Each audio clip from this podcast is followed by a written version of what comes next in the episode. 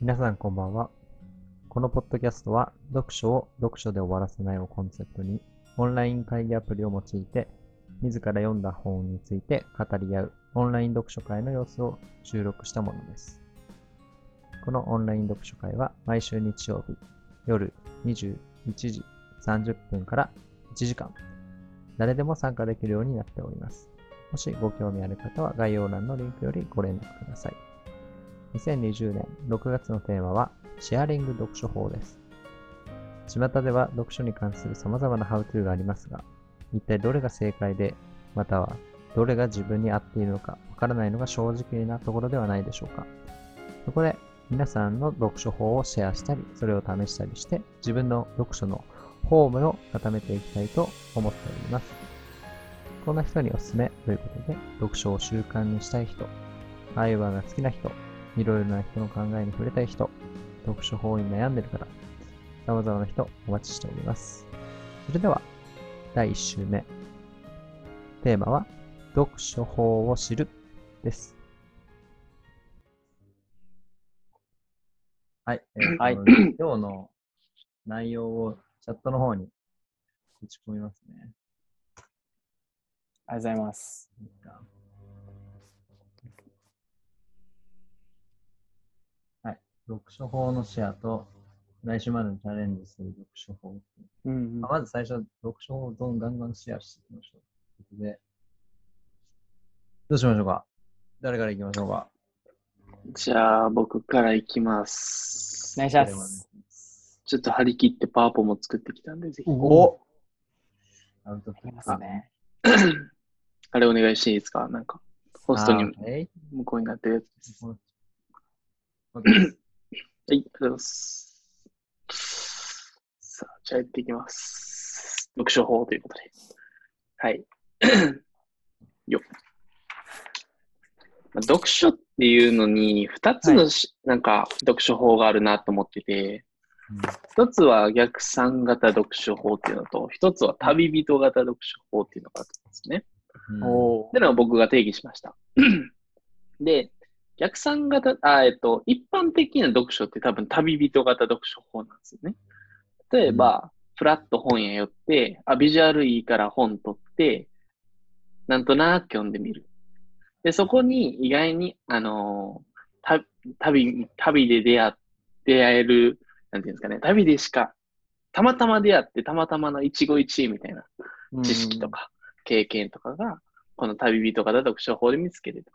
なるほど。まあ、そこから旅人型っていうネーミングしまして、で、多くの読書、読書の方はこっちの旅人型かなっていうふうに思ってますと。ただ一方で、僕たちが、えっと、まあ、どっちかっていうと、身につけた方がいいのではないかなっていうのが、この逆逆算型読書法っていう方ですね。まあ、これをちょっと本日はご紹介させていただきたいと思っております。お願いします。はい。逆算型読書法っていうのは、読書を手段として捉えます。うんうんうん。まあ簡単に言ったら目的があって、その、えーその目的を叶えるための手段として読書っていうインプット法があるっていう感じですね。で 必要な知識を得ることを目指しています。感じです。で、まあ逆算型っていうことで一番最初に目的を決める。うんで、その後本を選ぶ。で、読書する。ここまでがセットで読書法だと僕は定義しました。なるほど。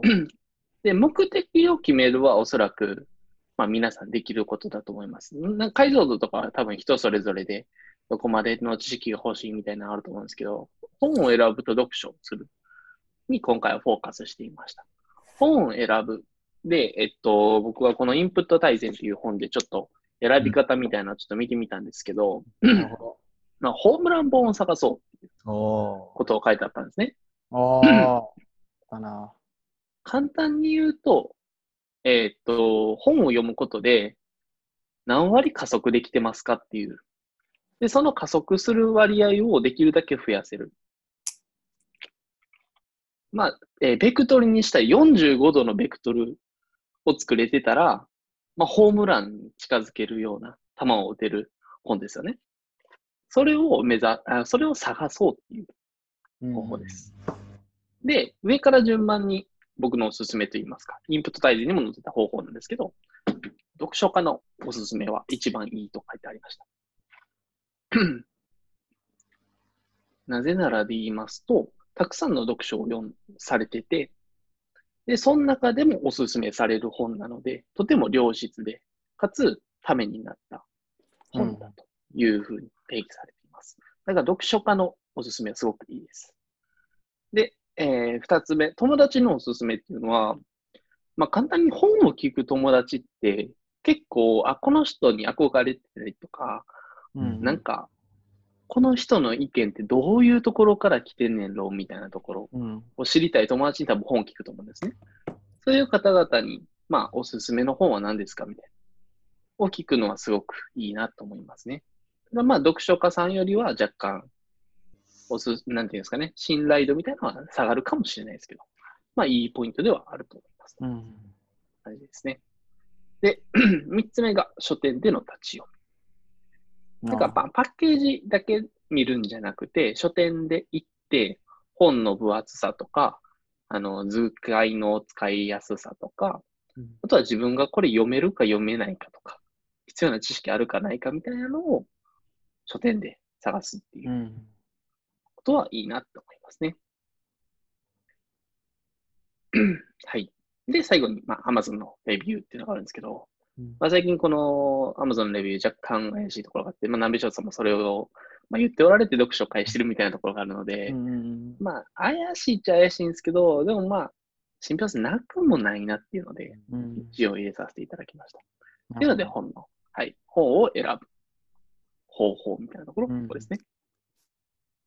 で、いよいよ How to Reading っていうところで、えーっと、攻略本のように読みましょうと。例えば、マーケティングの知識欲しいなって思ったときに、マーケティングの本を買いました。で、1冊300ページぐらいあるのを30日間かけててもあんまり知識入らない。だったら今自分が悩んでるところをペラペラ読んで、あ、ここかなっていうの。はい、大体見極めて読んでみる。そこで知識を得て行動にすぐ移す。っていうのが一番いいなと思ってます。だからまあペラペラ見て、全体像を掴んで、いいところだけピックアップしましょう。で、できるだけその本にかける制限時間を決めて、えー本読んでいきましょううんっていうのがあまあ最終的に得たものは全部アウトプットに出せるようにしていきましょうっていう考えです。これが僕の、えー読書法です。で、最後にこの読書法を通じて一番大事なのは、読書じゃなくて時間が大事なんだっていう考え方。これを大切にすれば、読書を手段として捉えるのではないかなというふうに思いました。っていう感じです。うん素晴らしい。ありがとうございます。あれ？ちょっと待ってね。あれ？閉じ。なるほど。エニアザクエスチョンということで。いや、めちゃくちゃよくまとまってましたね。ありがとうございます。ちょっと頑張りました。うんうんあのー、えっ、と、インプット大全の読書の本を選ぶ方法ってあったじゃないですか。はい。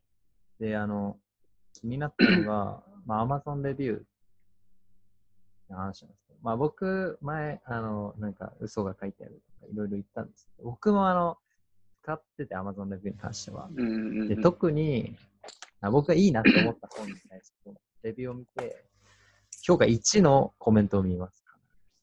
おおなるほどな。うんまあ、極端なんですけど、やっぱりそこを見ることによって、あの自分が得たい情報のかけるマイナス1みたいなあの、うんうん。評価の人とかがいると、やっぱりこう俯瞰してみる。うんうん、よくなんか平行読みってあのご存知ですか？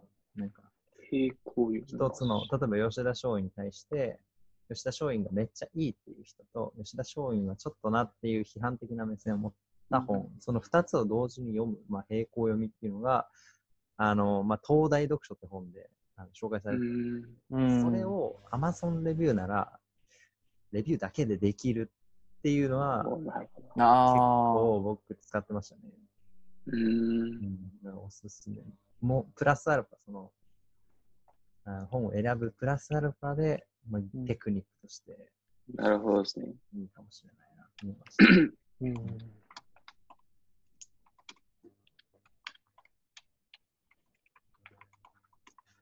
なるほど、なるほど。うんうんうんそれはなかったですね、自分の考え。ありがとうございます。うん塚本君どうしたんですか？録音してるから緊張しちゃってるんですか いや、まあ、まとめてそうだなと思って。なんか、まずはそう、二つ、ちょっと、一つ質問と一つ感想あるんですけど、おーいい質問だと制限時間を設けるっていうところで、具体的にどれぐらいで読んでるのかなっていうのがちょっと気になるっていうことですうね。ーん、そうです制ね。限時間ってどういうふうに、はいなんか、僕、まあ、このマーケティングの本を買ったんですけど、200ページぐらいをざっと読みで 30分ぐらいで読みました。おざっと読みーで。ざざっと読みで。ただ、内容を、なんていうんですか、これ結構練習しなきゃいけない問題とか、知識とかがあるんで、これガンガンアウトプットしなきゃいけないんですよ。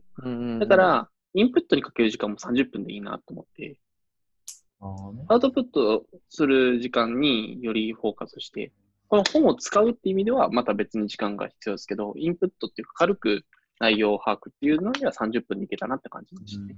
でもなんかなるほどなんですかね、必要な知識とかを結構目的を明確にしたっていうのが大きいと思います。はい。なるほど、そうですね。あ、それいいですね。うんうん。なるほど。やっぱ30分単位ぐらいがいいかなって僕思ってて、うんまあ、そのスケジュール管理とかってなんか30分刻みでやっていくのがいいみたいなのが、まあその書いてある本もあるんで、まあそれで30分で読めるとこまで読んで、じゃああとはアウトプットに使おうだったりとか、っていうふうに切り替えてやっていくのは確かにあれだなって思いましたね。うんうんなるほど。ありがとうございます。で、もう一つ感想が、あの、プレゼンの時の話なんですけど、なんかタイトル付けしてるのめっちゃわかりやすいですね。あタイトル付けですか？例えば逆算型、旅人型で2つに分けてるところだったりとか、えっと、まあ、ホームランのお話だったりとか、攻略本のように読みましょうみたいなタイトルがあると、なんか、多分本にもつながってくるんですけど、いそのプレゼンが終わった時に何が言いたかったかっていうのが分かるっていうか、うん単語一つでなんか分かるなっていうのがあって今。それがプレゼントしてはすげえいいなと思って、真似しようと思いましー、ありがとうございます。めっちゃ嬉しいな。褒められる回になってるけど大丈夫かなた。いや、面白かったなと思って、これ真似しようと思って。はいちなみにそれは、だテクニックなんですか？それとも、ケイタ君が発明した技？えっと、僕は、えっと、参考図書として、えっと、このインプット大全と、えっと、あとは、レバレッジリーディングっていう、うんああ、なんか、やべえ話。Kindle の本にあったので、それ。で、まあ、なんか、目的を持てみたいなのが結構両方で共通していたことであったので、結構それを強調して、あとは自分がなんていうんですかね、やなんです時間かけてしまいがちとか、そういうところの、をなくすためにどうしたらいいのかなとか、ちょっと今日彼女と一緒に、あの、喋りながらなる考ほど。えてたんですよね。なるほはい。どね。はい。んそうなんですよね。おいいですね。あの、それ置いといて、はい。僕はあ時間をかけるタイプなんですよ。というのもですね、あの、メモして、あのメモもあるじゃないですか。あのメモして、な掘り下げて、まあ、抽象化転用と。まあ、抽象化ちょっとむ難しいですけど、転用の方を結構メイン、うんうんうんそこまでやるんですよ、僕。あの読んでる最あ中。すごいな。うんうんうんああ。考えながら読む。っていうのをやってるので、めちゃくちゃ時間かかるかかるんですけど、まあ、かけてるっていう、まあ、印象ですね。最近、なんか、うまく進まないなって思うんですけど、それはもう、うん、やりたいことやってるというか、結局目的を同時並行してるからいいかなっていうふうに思ってたんですけど、それについて、どう思います？えっと、僕、それできないんですよっていうのも飽き性っていうのがあって、なんか一つっていうよりはいろんなもんで出したりとかしてしまうタイプなんですよね。だから、うーんと、モチベーションがちょっと続かなくなって、うんあの、最終的になんていうんですかね、あの、何も知識得てないまま一冊読み終わってしまったってことになってたんですよ、過去に。だから、それだと、なんですかね、自分はちょっと違うのかなっていうので、一冊から、まあ一つのことを入れたら十分かなっていう、まあちょっと、読書一冊をちょっと軽めに見まして、うんはい、あの、読書をするようになったっていうのがありましたね。だからなんか一言で表すならみたいなとかはいはいをちょっとやったりとかはしだしてましたね。なるほど。だからできるんが羨ましいですね。だから絶対そっちの方がいいと思うんですよ。ああ、まあでもこれ結構研究のスタイルと同じで、うん。あの、まあ論文とかを読んで、で自分の実験に応用できそうだなって思ったらすぐ実験室行って、みたいなことをしているのがアクセスいいのかもしれない。うん。ああ、めっちゃいいっすね。すごいな。でも、まあ、それもなんか30分インプット、30分アウトプットみたいなのとまあ近いのかなとは思うんですけど、そのケイタ君の場合は一冊丸ごとざーっと読んで、多分アウトプットに転用できると思うんですけど、僕もあんまなんか一冊読んで転用っていうよりも、なんかいいなと思ったところで、これどっかで使いたいって思っちゃうタイプなんで、そこはうまくやんないといけないなっていうのはありますね。なんか読む時間すごいかかっちゃうんで、じ時間かかっちゃうんで、やっぱり、うん。その都度、まだあの行動してたり、アウトプットしてると、やっぱ時間かかっちゃうなっていうのはありますね。でも一個行動してれば、まあそれはそれで一冊の価値には十分になっていると思います。うん僕としてはうん一個でもできたら、なかなかうんでき、そう簡単にできるようなことでもないと思うんです。癖づいてないと。だから自信持って。ありがとうございます。ああともう一個、あの、ちょっと質問なんですけど、最初のイン、えっ、と、旅人型と逆算型で、多くの人が旅人型とおっしゃってたじゃないですか、最初のイントロで。僕なんか逆だと思うんですよね。旅人型ってあんまいない気がして、で結構みんな、なんだろおう、読みたい本を読むというか、うん。うんなんか、例えば、お金の勉強したいなと思って、お金の本、例えばに、うんお金2.0とかを買う。うん。で結構、逆算方式の方が多いんじゃないかなっていうふうに感じてるんですけど、そこについてどう考えてます？そうですね。なんかどっちかっていうと、まあ僕もやってしまいがちなんですけど、うん。例えばお金について学びたいっていう、まあ、ざっくりした目的がある人で、その2.0を取る人はいると思うんですけど、なんですかね。ほんまにその本がいいのかみたいなところまで考えてるとか、あとは、ちゃんとほんまに目的、あ、なんですか、お金って広いじゃないですか。うんその中の何が、みたいな。を目指して、はうんなんですかね、こう言ってる人は少ないなと思ってて。うんどっちかっていうと、お金っていうジャンルがあって、ここになんかたどり着ければいいな、みたいな。で、本を適当に選んで、その中からいいワード探しみたいなしてる人は多いかなっていう印象。うーん。あとは、なんか人気な本だからちょっと読んでみよう。多分なんかいいものだろうっていうので、読んでる人多い印象だなって思ってて。って感じです、ね。なるほど。わかりましたね。僕もそれ今聞いてう。ん確かにその本が本当にピンポイントに目的にかなってるかどうかっていうのは、わからないですもんね。そういうそうなんですよね。うんうんそうなんですね。旅人も結構目的地だけはしっかりしてたりするんですよね。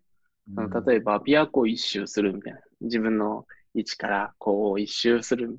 だけの目的は決めてて、目的地だけは決めてて、うんただその道中でどう行っても、あの、その時の判断に委ねたりとか、なんかその子で出会った出会いに良かったみたいなこと言うこともあれば。だから目的は決まってるんだけど、その道中を楽しむっていうのが旅人かなと思って。うんそういう意味で、あはい、旅人って名付けました。なるほどですね。僕は完全に旅人ですね。ー 旅人でいいたい。なるほど。そうなんですね。あれ？旅人の本旅人の本。紹介するの。インスタに載せて、この本、本屋で、おジャケ買いをしまして。ジャケ買いっていうのかな、もう今。ジャケ買いっていうんですか？ジャケ写で買うみたいな、ジャケ写、ジャケ買いっていう裏が最高で、ああ、曲なってる。逆になってるかも逆になってるんですけど、読み上げると。あ、これ、はいえっと、ちなみに、えブルータスっていうマあ、ガジンお前もハウス買ったやつですか？あ、違うか。マガジンハウス社の ブルータスっていうそう。好きですよ、危険な読書のシリーズの、えー3作をまとめた一冊なんですよ。なるほどえ。この世に本は2種類しかない。読むに足らない本か、読んでもろくなことにならない本。え？どういうことだ？あの全然なんか、肯定してないっていう。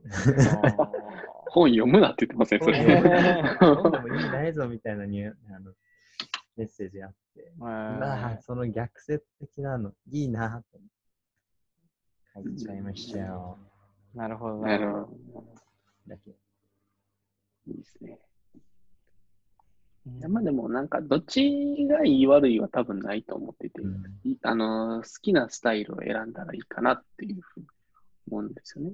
ただなんか僕はアウトプットを結構大事にしてるタイプなんで、うんこの、どっちかというと逆算タイプかなって感じですね。うんはい。確かに。なんか、 To Do 型って書いてある通りで、あ、そうタスタスクまで落とし込み、タスクに落とし込むことを前提として選べるか選べないかっていうことだと思ったんですよね、今聞いてて。うん目的って意味では多分一緒だと思うんですけど、それがタスクの部分までいけるのかっていうと、確かにいけてないなって思ううん思いましたね、うん自分。そしたらまたあの話になりますよね。前回、塚本くんが紹介してくれた鬼速 TBC うんうんうん。で、ルールのまあ KPI とか K KPI すか。KPI うんを定めて、それやるっていうのは確かにめちゃくちゃ大事ですね。うん。定量化。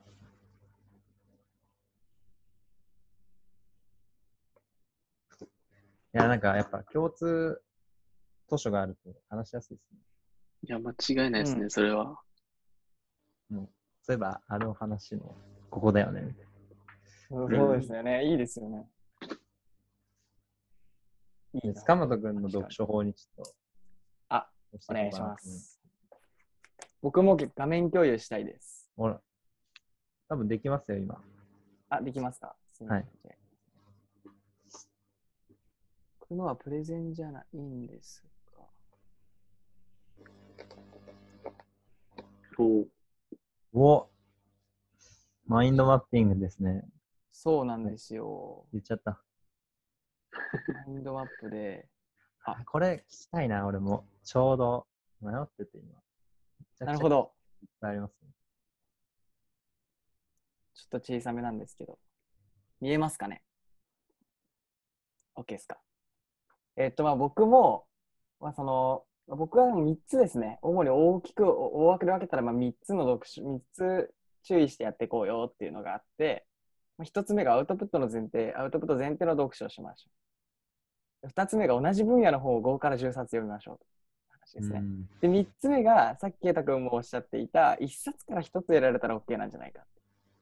そういう心づもりで読みましょうっていう3つがあって、1つ目はもう先ほどからも言ってるように、まあ、アウトプット前提でいきましょう。まあなぜかっていうと、まあ、問題意識を持ち続も持っていることで、まあ、確実に知識を身につけるためであるってことですね。まあ、例としては、まあ、さっきタスクに落とし込むって話してたんですけど、まあ、今日読書会で話すから、そのために読書法の本を読もうみたいな。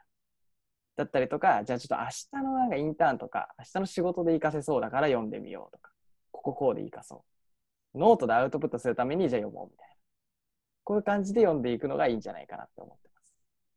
で、ここのまあ裏付けとして、あの、えっと、アウトプット大全で読んだんですけど、あの、まあ今まで高校生とか、まあ世界史の資料を読んだだけで全部写真記憶してますとか、一回読んだだけで全部覚えてますみたいな子が多分いたと思うんですけど、まあ僕もたまにそういう経験はあって、でもそれって二十歳までで、それ以降はあの神経ネットワークがもう衰えてくんで、アウトプットしていかないと記憶が続けませんよっていうのが裏付けとしてあるらしいです。で、えっと、2番目の、まあ、同じ分野の本を5から10冊読みましょうってことで、これ僕もあんまできてないんですけど、まあ、ビジネス書とか、またさっき言ったマーケティングの話とかも多分つながってくると思うんですけど、まあ、なんでこれをやるかっていうと、まあ、大事なことの共通項を見つけるためですね。で、まあ、みんなが思うことって全部にまあ共通してるんじゃないか。読書法の本を10冊読めば、ちょっと小さいですかねごめんなさい。あ、あでかくなりすぎた。あ、で、あ、オッケー。みんなが思う、えーと例えば読書法の本をまあ10冊読めば、共通して言ってることって1個あるんじゃないのみたいなのがあって、なんか多分みんな言ってることは一つ筋としてあるはずだから、それはじゃあ共通項として、まあ絶対知識になるし、えーと自分の力にもなるだろうっていうので、えー同じ分野の本をまあ複数冊読みましょうって話ですね。で全部は紹介ですると長くなっちゃうんですけど、良い本の見つけ方みたいなのが、あの本に書いてあって、コンサルタントの読書術っていう本に書いてあって、まず大きな本屋に行ってくださいと。2番目にまあ自分の必要とする分野のコーナーで目についたものを片っ端から見てくださいと。タイトルでもいいんですけど。で、3番目にまあ図と表が概念的に明確に存在しているものを読んだ方がいいでしょうと。あの、なんていうんですかね、こ絵絵絵になってるものじゃなくて、ちゃんとした表と図になってるのが、まあ、10ページに1個ぐらいあると分かりやすい本、構造的にいい本なんじゃないみたいなことを言っていて、で、で4番目に、まあ、プロフィールとかをよく見てくださいってことをおっしゃってて、まあ、これはなんでかっていうと、まあ、あの、その人が経験してないことってあんま説得力がないでしょって話で、すごい面白そうな本だけど、経歴がまあ普通みたいな。一つの企業でずっと働いてたとかよりも、例えばまあ、本当にいろんな企業立ち上げてますだったりとか、海外でこういうことやってましたよとか、そういう本当のプロみたいな、経験めっちゃしてるプロからやっぱ学べることがいいことなんじゃないかっていうので、いう本の見つけ方というか、まあ、10冊選ぶならこういうことを注目したらいいんじゃないのっていうのを提案していることですね、これは。で、えっと、まあ、1冊から1つ得られたら OK っていうのがまあ3つ目であって、まあ、複数得ようとしても何もわからないのはちょっともったいないですよねっていうところがあって、で、まあ、一冊読んだら、まあ、3行でいいから感想文を書いてみようみたいなことが書いてあって、それはまあなんでかっていうと、まあ、長く、長ったらしく書くよりも、まあ、これを学べたから、こう生かそうっていうのが、一冊で一個でもあればいいかなっていうので、一冊から一つっていうのを書いてます。で、僕が参考にしたのは、コンサルタントの読書術っていう本と、入社1年目の教科書っていう本。2つを、まあ、ま、の中に書いてあったことを、と、まあ、実際に自分でやってみてっていうので考えてみました。はい。で、ここまでがまあ読書法なんですけど、読書法って多分読書会にもつながってくると思ってて、読書会ってじゃあどうして、どうするのがよさらに良くなるんだろうみたいなのもちょっと思ってて、これが1回じゃなかなかできないんで、提案の一つにしか過ぎないんですけど、こっちで、ちょっとちっちゃくて申し訳ないんですけど、まあ2つあって、これがベストなのが1周目と2周目で分けられたらすごいベストだなと思ってて、で、まあアウトプット前提って話してたんで、1周目で、まあ皆さん多分本を読んできて、本を読んできた中で1周目でそ次週までのアクションプランを皆さん一つずつ発表するみたいな。じゃあ来週までにこれやりますみたいな。この本からこれ学んだんで私これやりますっていうのを言うと。で、2週目で、そのアクション、実際の経験をもとに、その本を紹介してみる。この本を読んで、私はこういうアクションを起こしました。で、こういう経験をできたんで、この本はこうこうこういいですよねっていうのを、経験からもとに相手を説得するように話す。っていうのがすごい大事だなと思ってて、これはなぜかっていうと、あの、前もあったラーニングピラミッドの話に通じてくるんですけど、まあ、読書会って大体多分議論をするっていう45%ぐらいの定着率のことを今やっていて、まあ、確かに定着してる。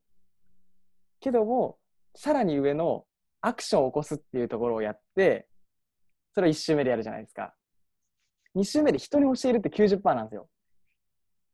なんで本を人に教えるっていうので、90%まで持っていったら、めちゃめちゃすげえ読書会なんじゃないの？と思って、提案したっていう感じです。はい。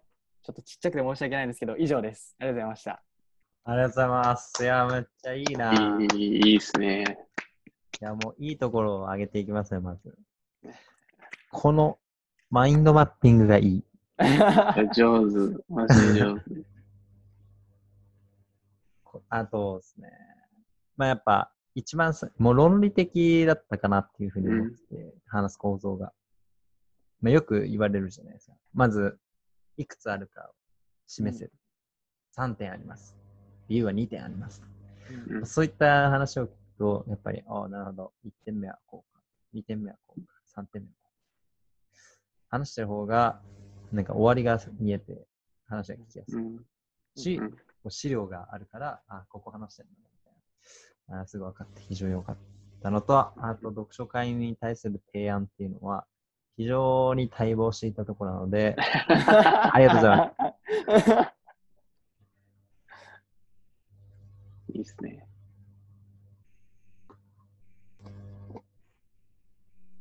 ありがとうございます。一応、チャットに来週までのチャレンジを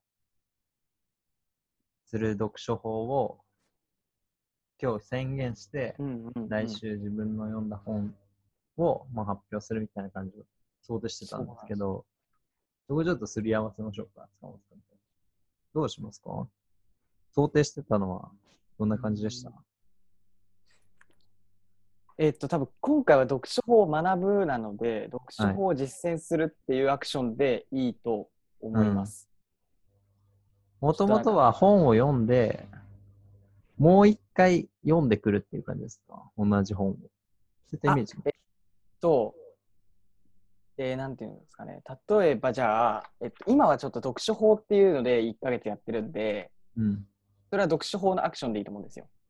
例えば仮に、じゃあ来月とかで、じゃあこの、例えばこの今ある入社1年目の教科書を読み、あの、教科書を読みましょうってなったら、うん。これをまあ読んで、読むじゃないですか。読んで、この中で一つ自分の中でアクションを持ってくるんですよ。これやりますって次週までに。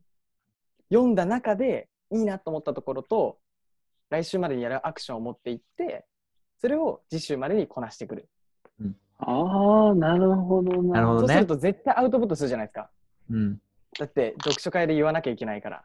はい。っていう2週やんなきゃいけないのが、ちょっと確かに連続で参加できないとかになるとあれだかなとは思うんですけど。なるほどですあ、じゃあ、そのアウトプット、人に教えるってとこも、その次の週でかかってくるっていうところが、そうです肝そうです。うーん、なるほどな。なんかあれですよね。さきちゃんの宣言のやつに本かけたみたいな感じです。うんうんうん。ああ、なるほど、なるほどなるほど。あれもなかなか素晴らしい設計されてますいいですね、あれね。うん。ちなみに塚本くん、知ってますか？さきちゃんの宣言。あ、見てまいります。あ、見て参加。し、参加ですよね。参加した方が面白いですよね。あれ多分いつでも参加できます。あ、いつでも、誰でも、どこでもみたいな。はい。なるほど多分終わったけど、みたいな。あれ続く感じですかね。うん、多分、まあ、発表会はなしですけど、あうん。でも、まあなんか全然投稿はでしていいよってあ、感じです。なるほど。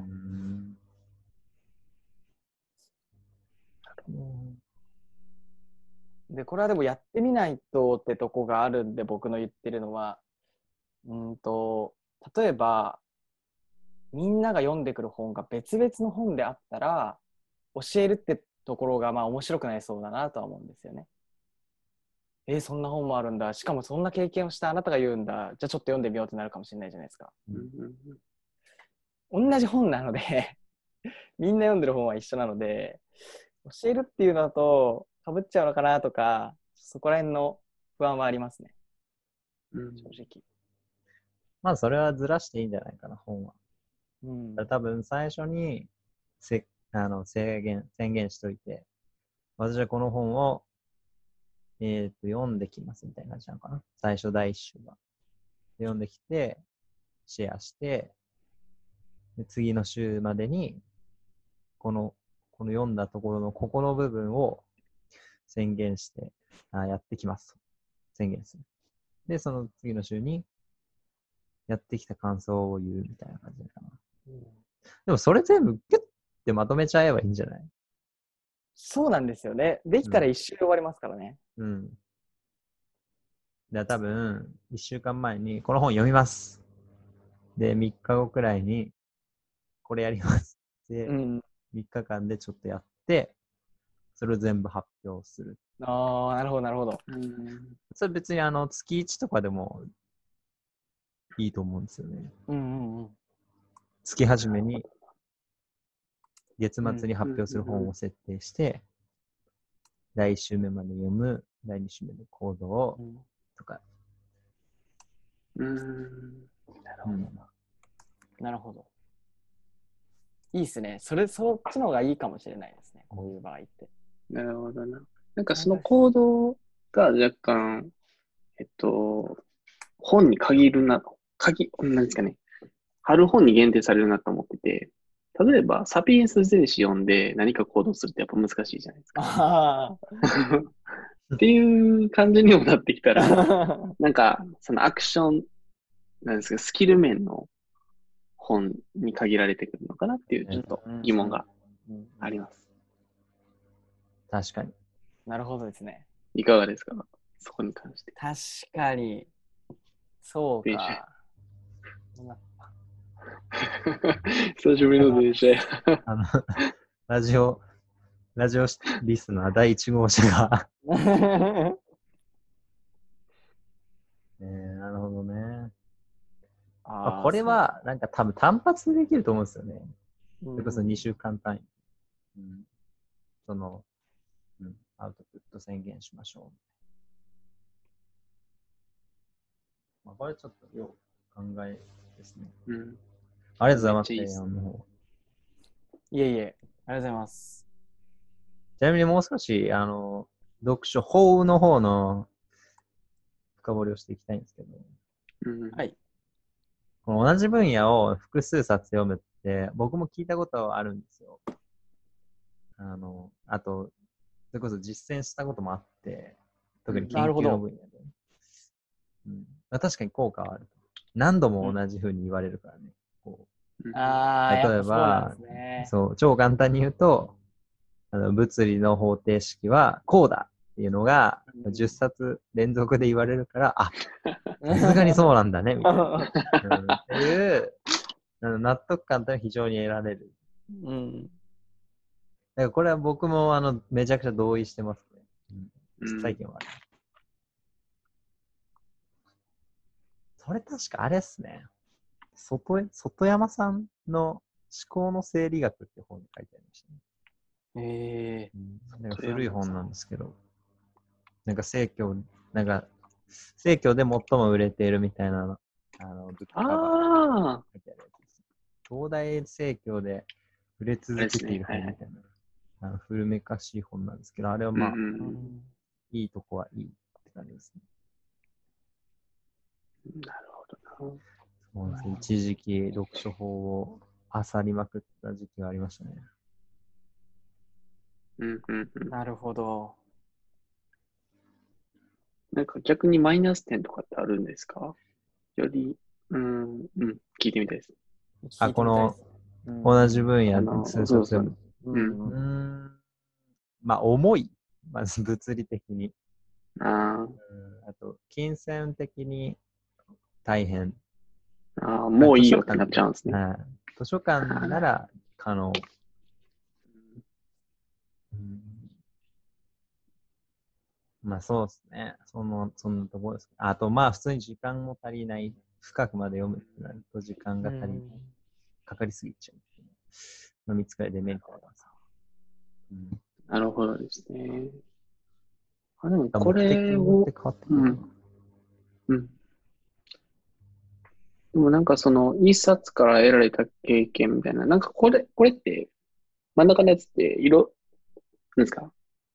上のやつと下のやつとミックスできるなと思ってて、うん。はえっ。と、これ、冊数の問題じゃないですか？はい。言うたら5冊から10冊、あの、一つ、あの、一言みたいなのをやったら、10、10、ん？あの、10フレーズ取れるじゃないですか。うんうんごめんなさい、ちょっと説明が下手なんですけど。だからまあ、なんか、掛け算できる方法かなと思って、ちょっと僕もやってみようかなって思いましたな。るほど。確かに確かに。うんうんうん。なるほど、なるほど。バイキルト的なね。そうですね。倍切る。倍切るとね。うんうんこれを、この手法を用いれば。うんうん。でこれ結構現実的に難しいなっていうふうに思うんですよ、そうなんですよ。実践できてないのが確かに自分の中であも。まあ確かにな。それはあの、学生のすることじゃないっていう、うん。正直。うん。まあそれじゃ確かに。なくて結構、Kindle は実現可能かなう。うんうんうんかもしれない Unlimited なら。うんうん。それはそうですね。なんかね、職業が決まってしまったらそこに関しての本読むっていうのは多分できると思うんですけど、なんか学生はどっちかというと教養っていうか、うん。そういうのを大切にしてるかなっていうので。まあ確かにそうですね。うん。いや、でもいいですね。同じ分野か。うんありがとうございます。ありがとうございます。おはようございます。ちなみにこのマインドマッピングについてもう少し聞きたいんですけど、はい。まずこれはそもそも、えっ、と、アプリですか？あい、まアプリです。Mac のアプ Mac リ。のアプリです。マジ？えー、すげえ。Windows もダウンロードすればあるのかな？そうそう、その拡張子がさ、X マインドット。X マインド？はい。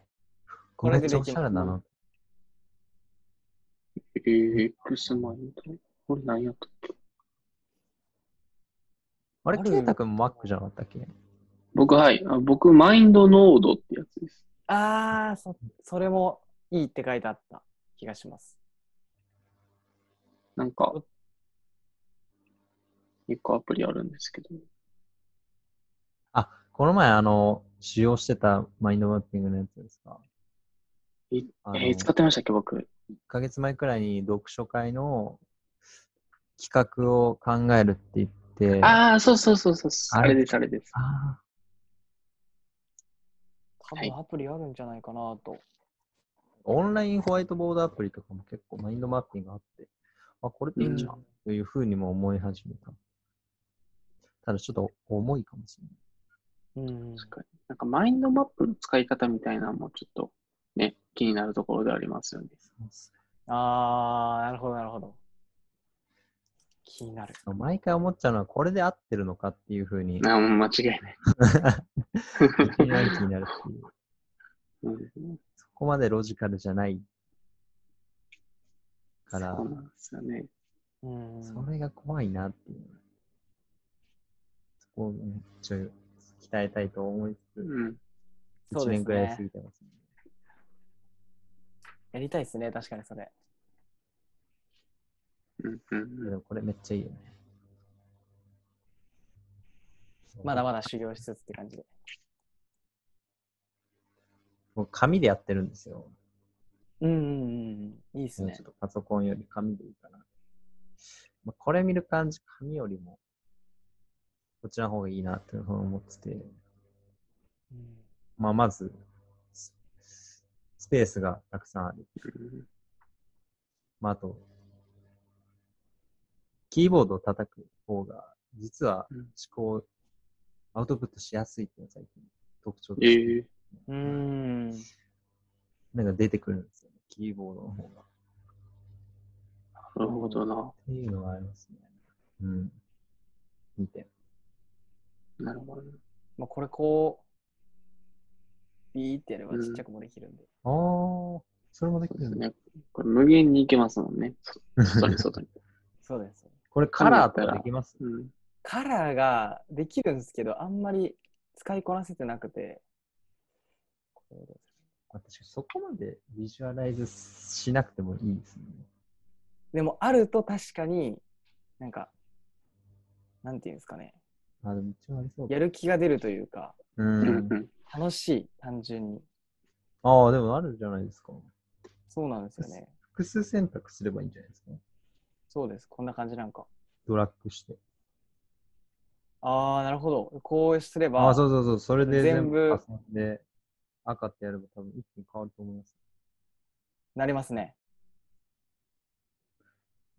まあ、使いこなせてはないんですけど。こういうこともできそうですね。今成長しましたね。ありがとうございます。これ使えたらいいんですよね。思ったこと、自分が思ったことと書いてあることと、なんかごちゃごちゃになっちゃうんで、うん。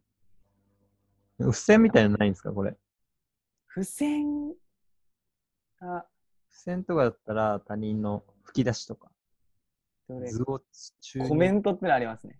ああ、まあでもこれ、これ中に入っちゃう気がするんですよね、コメントって多分。入っちゃいますね。ああ、だそうそうそう、中入っちゃうんだよね。あ、あでもそれもいいな。ほんで、これいい、まだ、なんかぽい、ぽいっすね。もっと使いこなせるはずなんですよね。結構いいって言ってる人が多いんで。俺もいよいよ入れようかな。正も直まだまだです。うんケイタ君が使ってるのも知りたいっすね。うん、僕もあんま使えてないんですよね、正直。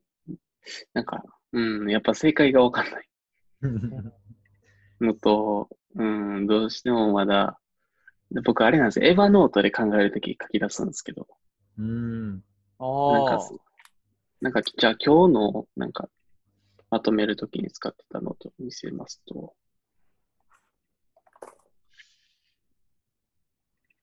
こんな感じでまとめてたんですよ。で、結構僕こっちの方が整理できるなっていうふうに思ったんで、はい。いいっすね。うんエヴァーノートこんなビジュアルでしたっけ？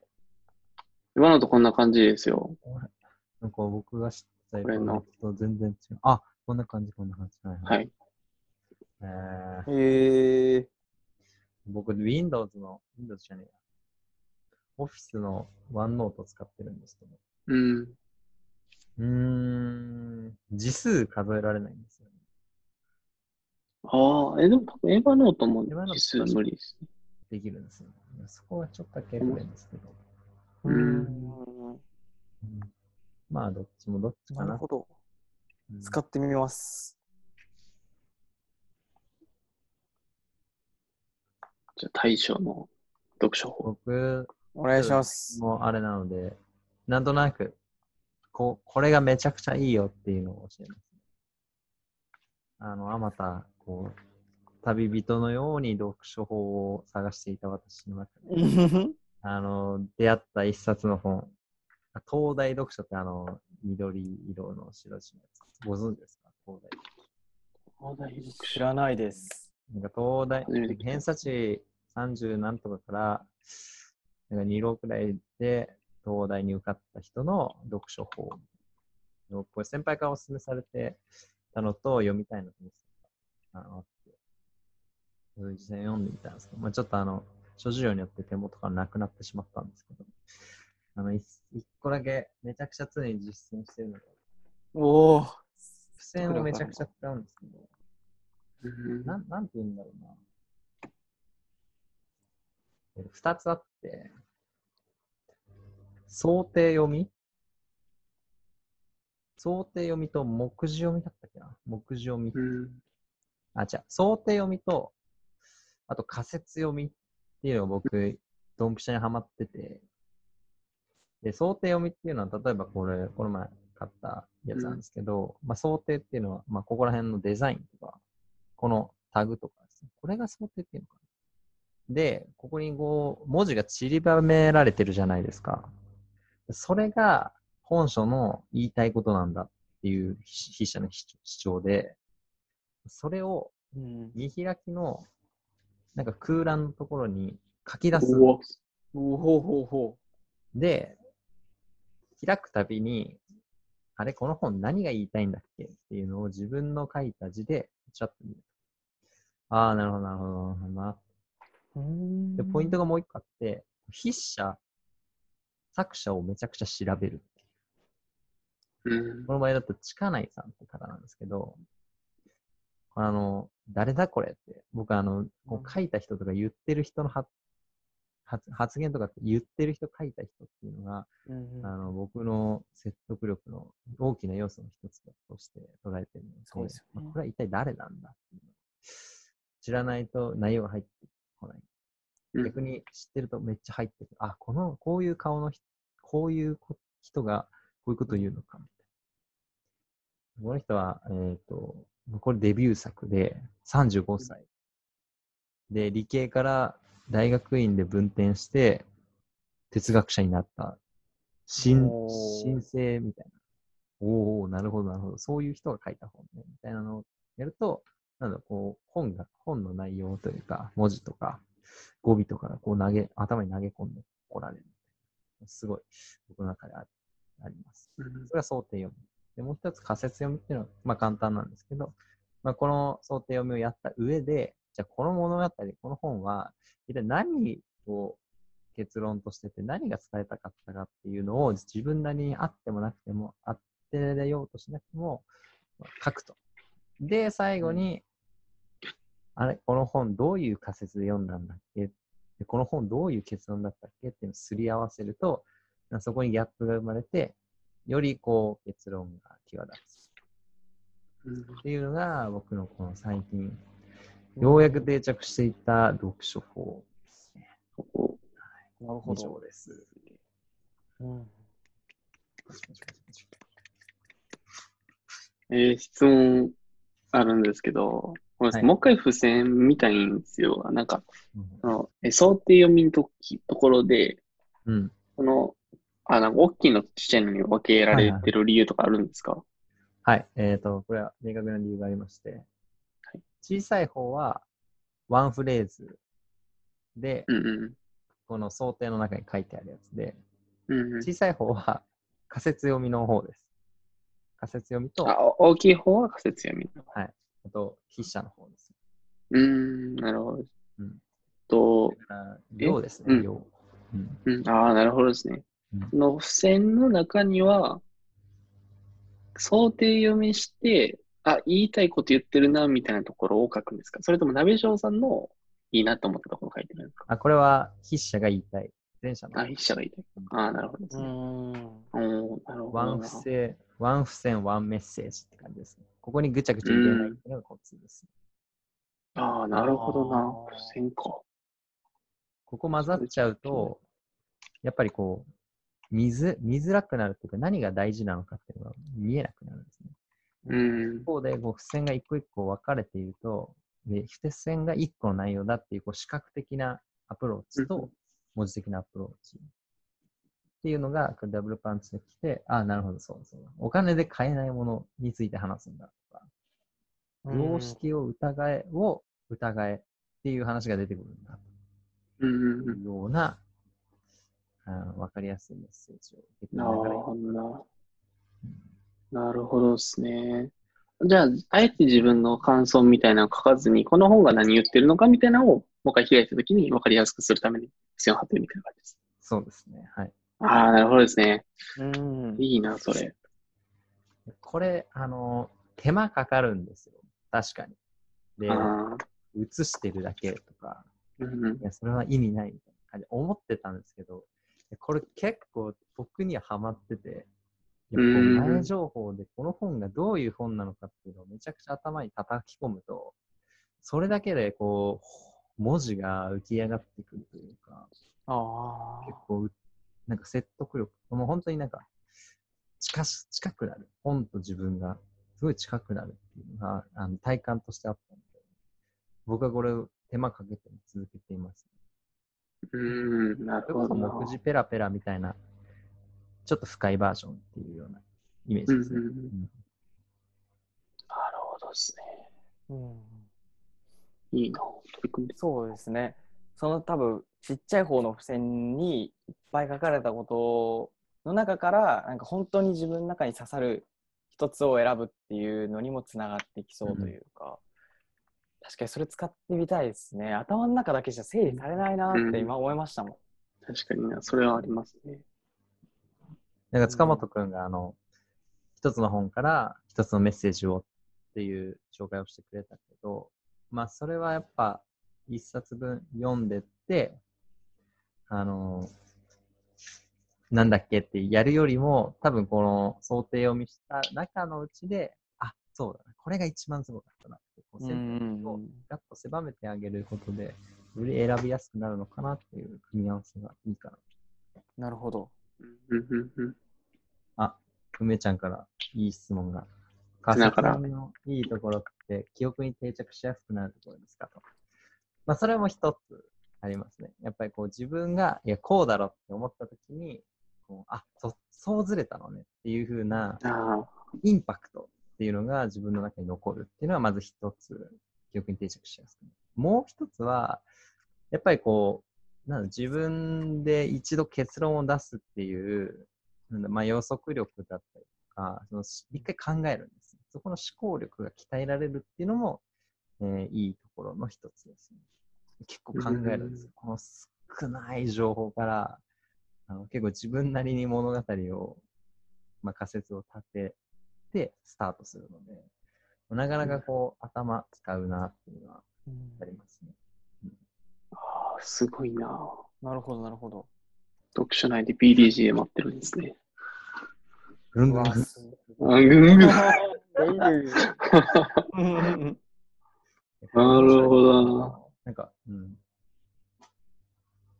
なかなか読解力がないので、なら、その、テスト、テスト前にテストの文読むみたいな感じですうん、なるほどですね。いや、なん、めっちゃいいな。なんか僕最近そのマーケとかして思うのは、あの、なんですかね、研究者チックな人強いなと思ったんですよ。っていうのも正解とかがガンガン変わっていくから、仮説実行検証、ん？仮説検証あれ？なんだっけ？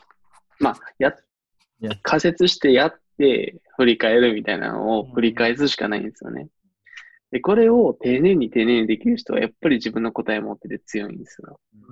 その力僕必要やなと思ったで、ああ、その読み方やってみようかなってめっちゃ思いましたね。うんバババーって書くだけなんで、うんうんうん。うん。最初慣れてしまえばって感じです。なるほど。なるほどですね。すげえな。もうこれ全部東大読書のインプットからの私のアアウウトプットトプットだ。なるほどですね。さすがです、ね東大読。書がすごいってだけです。いやー、行動に移せるのはでかいっすよ。いや、まあやっぱね、読書っていうか語ってるだけではダメなのでね。なるほど。いや、いいっすね。やろ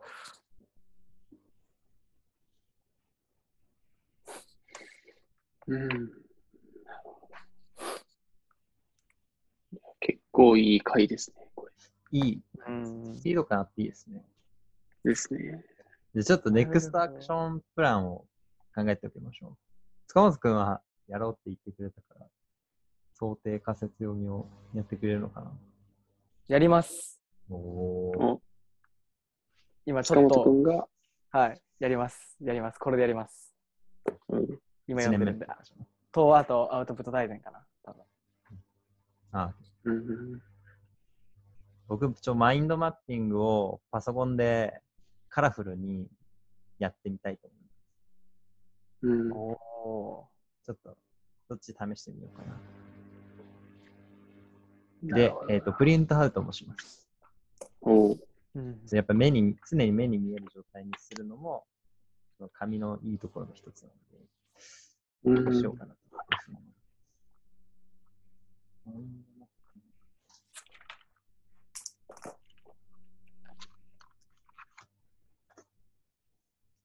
ふうに思います。ケイタ君はどうですか？僕はこの本をちょっと、えっと、まあ、何ですか、パーソルの課題としてあるんですけど、まあ、読もうかなと思って、なんか課題を解決するために、どういう方法がありますかっていう、まあ、ケーススタディ的なやつなんですけど、うん、自分に取り組みたいスキルなんで、これを、なんか、想定読みと仮説読みでちょっと読んでみようかな。はい。はいだから、まあ、ここら辺、はい、ここら辺ベタバリしてうん。いこうかなっていうのは、はい、思いましたね。何回か読む本とか結構有効かもしれない。うん。うんなんかこの本はすっげえいいらしいっすよ。あ、そうなんですか？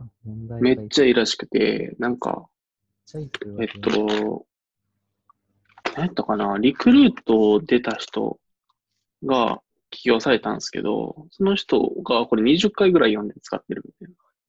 えマジ？ー、マジバイブルみたいな言っておられワイブて。で、これ結構他の人も言っておられてて、うーこれは読んどけみたいな。っていう本らしい読む。しかないな。えーこれ誰が書いてるんですか？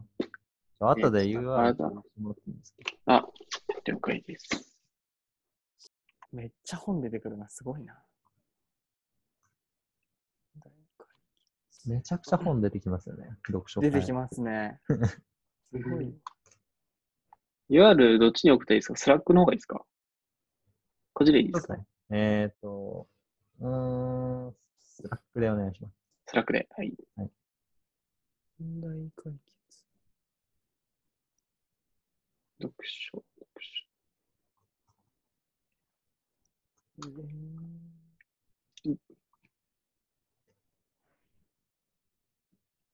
僕、あれですね。作者あんま見てなかったんで、それもちょっと学べたところでしたね。うんシャバ超、いいっすね大事ですね。なるほどな。僕30分の制限時間設けるっていうのもやろうと思います。うん。だらだら読んじゃう癖があるんで。30は多分、雑だと思うんで、多分もうちょっとかけてもいいかなって思いますああ、30分やっあ、そうっすね。どうしようかな。そこは模索しながらですね。ね。うん。これはほんまにアウトプットしないとしくつかないんで、ざっと読ん、30分でざっと読んだっていうのがあるんですけど、うん普通に僕インプット最前5時間ぐらいかけて読んでますし、うん。あの、多分、めちゃくちゃ時間かけないっていうか、なんか、1週間、2週間使わ、うん、使いすぎないみたいなのは、まあ、設けてもいいかなってうんいう。感じですねあじゃあ僕も、読む本に関する読書法を、ケイタ君のところがインスパイアを受けてホームラン読書法をやってみます。この本は自分の一生を変える本かっていうのを唱えた上で、うんこの1週間、読む本を決めます。なるほどですね。ホームラン本ですね。ホームラン本でいきます。これすごい難しいな。めちゃくちゃあるんですよね。本を選ぶのに。うん、インプットタイツに書いてある。ええ書いてない。深いな。じゃあちょっと、こんなところで一度録音を止めますね。よいっす。最高の回でした。ですね。ありがとうございます。次週は今回取り組むと決めた新たな読書法を試した結果と、その本のアウトプットを行います。本日はご清聴ありがとうございました。